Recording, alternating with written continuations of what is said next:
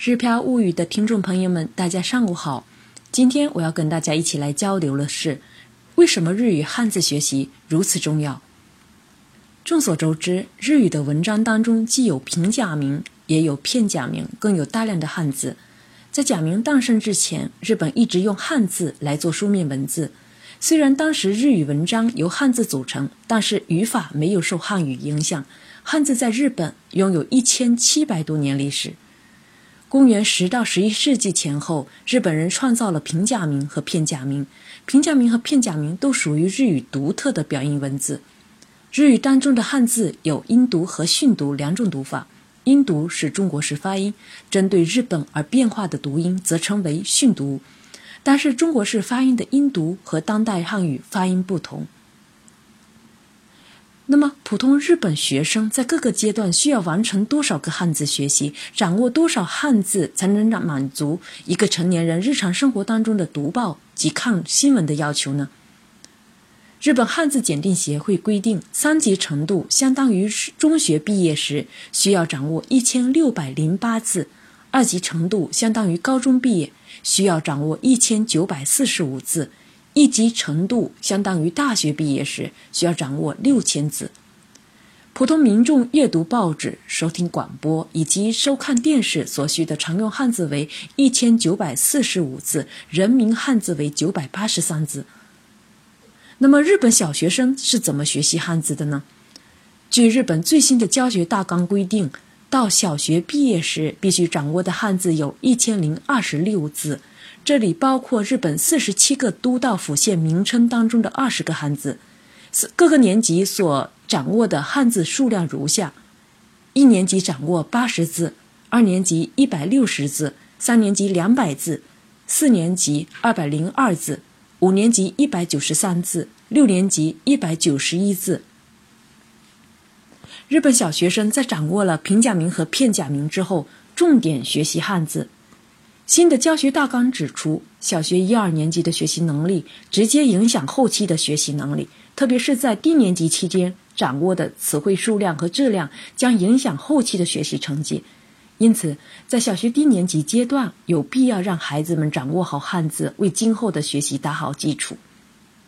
翻开小一一年级的国语学习教材，可以发现，孩子们不仅要掌握汉字的读音，也需要掌握汉字的笔画笔顺。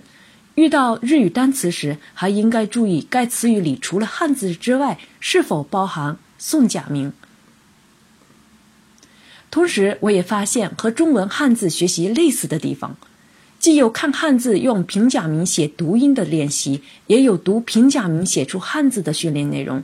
这就相当于中文当中给汉字注音以及读拼音写汉字练习，两种练习都是为了让孩子们准确掌握汉字的读写。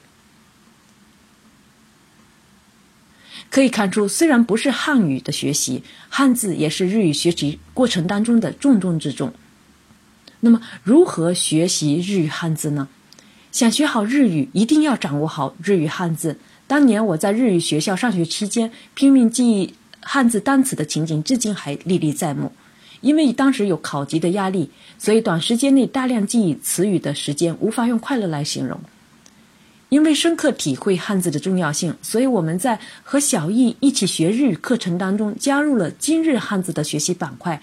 但是每周学一个汉字的话，一年也学不了多少个汉字。另外，受每次课时内容的影响，也无法深入讲解每一个汉字。因此，我们决定重新打造一个全新的日语汉字教学课程。泛读并讲解汉字的音读和训读两种读法的同时，根据不同的读法进行词语举例，最后再扩展到句子练习。由一个汉字衍生出多个词语的同时，还能通过具体语境了解词语的具体意思。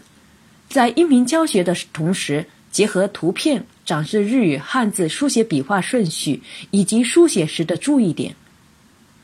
我们希望通过上述有针对性的专项。汉字教学让各个层次的日语学习者能够有效地掌握每一个汉字。我们执行每天一个汉字的教学计划，预计通过三年左右不间断的教学，让学习者能够掌握日本小学阶段所必须掌握的一千零二十六个汉字。在掌握一千零二十六个汉字的同时，还能掌握至少三千个以上日语单词以及三千零七十八个例句。这个课程将继续由小易及我搭档完成教学。小易出生在日本，是长在日本，现在是日本小学二年级学生。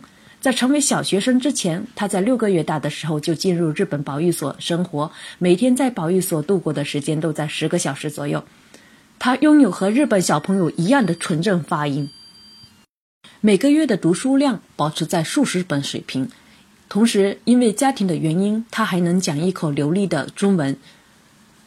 我呢，在来日本留学之前，曾是一名教师，留学期间所学专业为儿童教育学及学校教育学。日本国立教育大学硕士毕业，在2004年通过日语能力一级考试后，并没有停止学习脚步。通过长期坚持不懈的阅读与书写，达到日语听说读写无障碍。从2016年7月开始，我们母女俩搭档在微信公众号及网络电台进行日语教学之后，我们自己编写的源于日常生活的学习内容，受到了广大读者及听友的喜欢。截至目前为止，我们已推出125期节目。因为节目形式生动活泼，内容实用，曾多次受到电台编辑的特别推荐。目前仅在某家电台上的播放量就已突破五百万，获得超过十万人的关注。那么这套汉字教学课程适合谁呢？首先，对于日语学习爱好者来说，任何人都可以学习这套汉字学习课程。其次，特别适合想学习日语的小朋友。每天一个字，几个词，三个例句，坚持学习三年，小朋友就可以达到日本小学毕业生的汉字水平。再者，适合自学日语的朋友，每天坚持一点点，日积月累就能掌握数量惊人的词汇与句子，日语不进步都难。最后，特别推荐老年朋友来学习，通过对比学习，重新发现汉字的魅力。据研究表明，老年人学习外语也能刺激大脑活动，防止大脑衰老。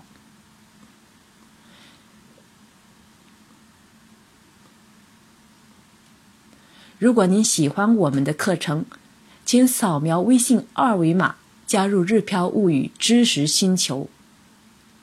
因为我们的这套日语汉字学习课程发表在我们的“日飘物语”知识星球内部。那么，我们日漂物语知识星球的特点有哪些呢？